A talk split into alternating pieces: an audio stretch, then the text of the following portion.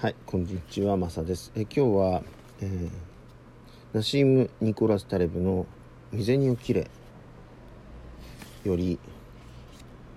えー第7章「未銭を切ることと格差の関係」ということで「えー靴屋は靴屋を妬む」という、え2ページぐらいかなを読んでみます。一般の人々が知識人や官僚ほどトゲトゲしくない理由は妬みが距離的に遠くまで伝わったりいくつもの社会階級を飛び越えたりすることがないからだ。妬みは生活水準を向上させたいと願う貧しい人々ではなく事務職レベルの人々から始まる。ピケティの主張に深く賛同したのはかっこ成り上がりの大学教授や終身雇用という形で安定した収入を約束されている公務員や学者たちなのだ。私は個人的な会話から上を見上げて反事実的な思考にふける。かっこつまり自分自身を金持ちと比べる。かっこ閉じる。人々ほど金持ちから財産を積極的に没収したがっていると確信した。あらゆる共産主義運動と同じように革命的な理論を真っ先に取り入れるのは中産階級や事務職レベルの人々であることが多い。したがって階級への妬みは南アラバマのトラック運転手から始まるわけではない。むしろ IB リーグで教育を受け特権意識を持ち自分より頭の悪い人間がずっとお金を持っていることに怒っているニューヨークやワシントン DC の知的バカポール・クルーグマンやジョセフ・スティグリッツなどかっこ閉じるから始まるのだ。アリストテレスは著書で妬みは同類のものに対して生じやすいと述べた。仮想階級の人々は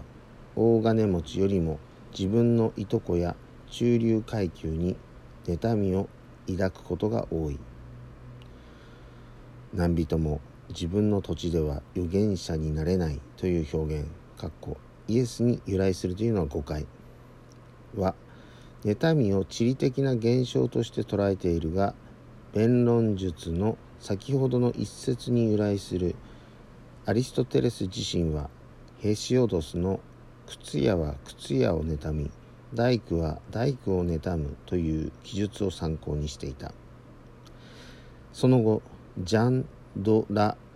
ブリュイエールは妬みは同じ学芸同じ技術同じ身分のものの中で生じると記している。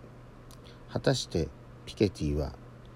本章の冒頭で紹介したミシェル・ラモンのように労働者階級のフランス人に望みを聞いて回ったのだろうか。もし聞けば彼らは間違いなく遠くにいる金持ちのビジネスマンを引きずり下ろすことではなくもっとおいしいビール新しく新しい食器洗い機もっと速い通勤電車が欲しいと言うだろう。それでも人間は疑問を掲げ蓄財を窃盗として描くこともある。ちょうどフランス革命の前もそうだった。当時の労働者階級ならやっぱり斬首を求めるだろう。もう一個いきましょう。格差富縦の交流。知識人が格差を過度に心配しているとすればそれはその人自身が自分のことを階級という視点で捉えていて他の人々も同じように思っていると考えているからだ。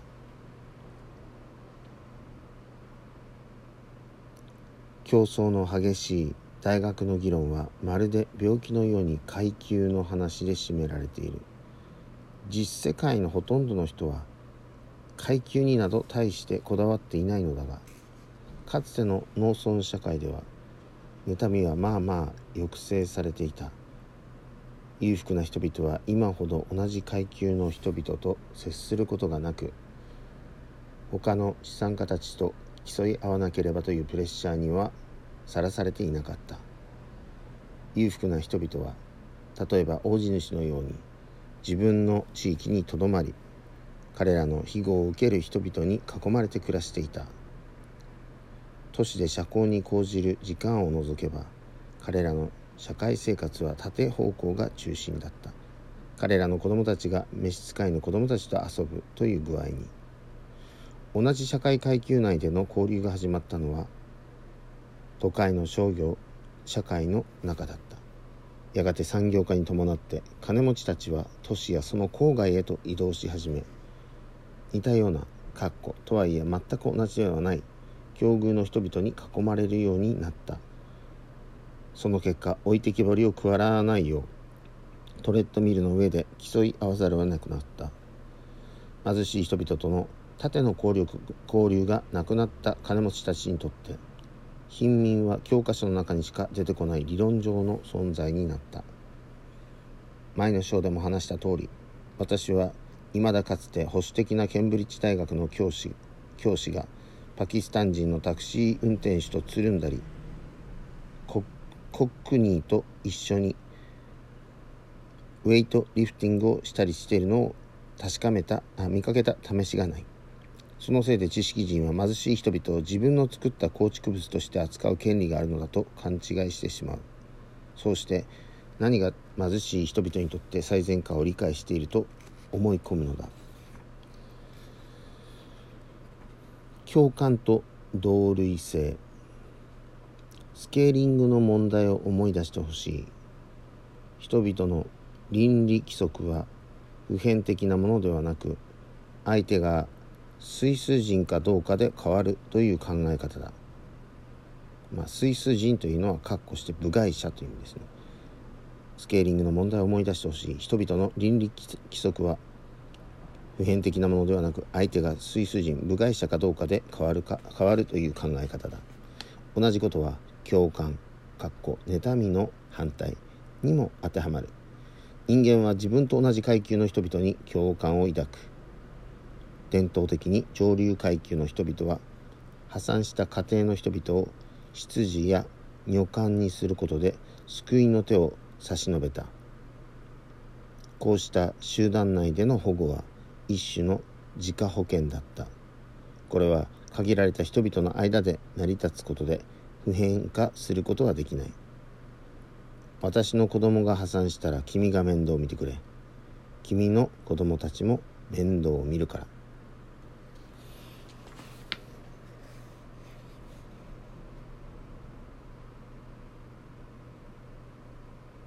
次はデータ。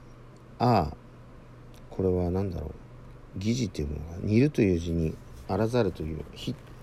という、えー、データなんですけど、ちょっと調べてみますね。煮る。似ているのを煮る。煮る。に、えー、ひ、えー、非常口の日ですね。読めない。ああ多分似てはいるが本物と違ったまやかしのという意味ですね。でこれは多分エセとか読むんでしょうね。エセですね。エセ。えー、似てるけど違う。本物じゃない。まやかしのっていうのが似るとあらざるという「非」という字でエセっていうことですね、えー、次のあのタイトルが「データ」「ああエセデータ」「データ。10」「ああエセデータ」もう一つピケティの野心的な著書には必ず、えー、教訓が潜んでいる。図表が満載なのだ。しかし実世界の専門家から学び取れるのはデータが必ずしも厳密ではないという事実だ。確率の専門家である私がかっこ分かりやすく説明する目的以外でブラックスワンにデータを載せなかったのには理由がある。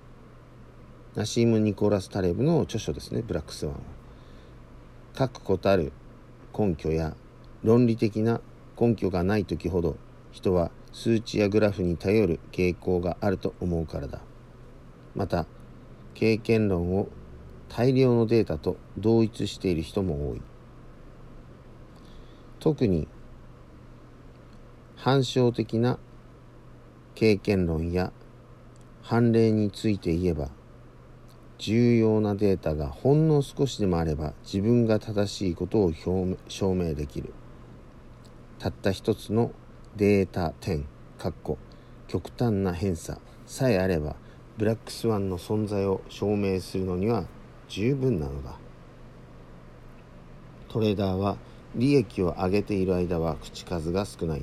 ところが負けが込み始めると細かい話理論図表を山ほど引っ張り出してくる。確率統計データ科学は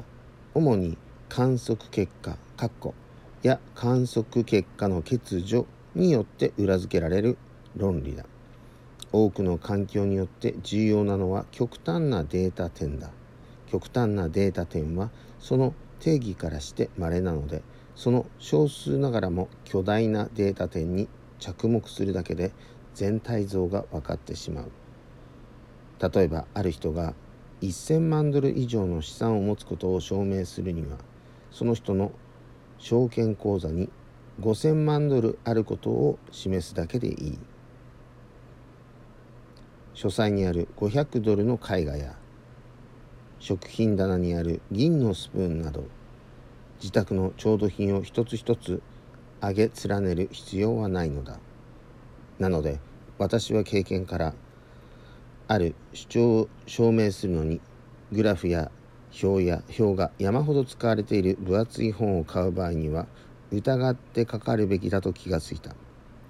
何かがうまく要約されていないという証だからだ。しかし一般大衆や統計学に無知な人々にとっては表がたくさんあると説得力があるように見える。こうして複雑を正しいと混同してしまう。例えば科学ジャーナリストのスティーブン・ビンカーは著書「暴力の人類史」でこのトリックを用いた。この本は近代の現代史あ人類史の中で暴力が減少してきたと主張しその原因が近代的な制度にあるとしている。私は共同研究者のバスクワーレ・チリロと共に彼のデータを精査したところ彼が自分自身の数値を理解していないかかっこ実際理解していない。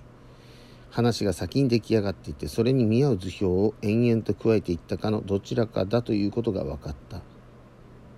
彼は統計の本質がデータではなく情報を抜き出すこと厳密性を追求することランダム性に騙されないことだと気づいていない。もう一度言いますね。彼は統計の本質がデータではなく情報を抜き出すこと厳密性を追求することランダム性に騙されないことだと気づいていない。いずれにしても一般大衆や国家を崇拝する知的バカたちは彼の話に感動しているようだ。かっこ当面は。はい、えこれで終わります。ありがとうございます。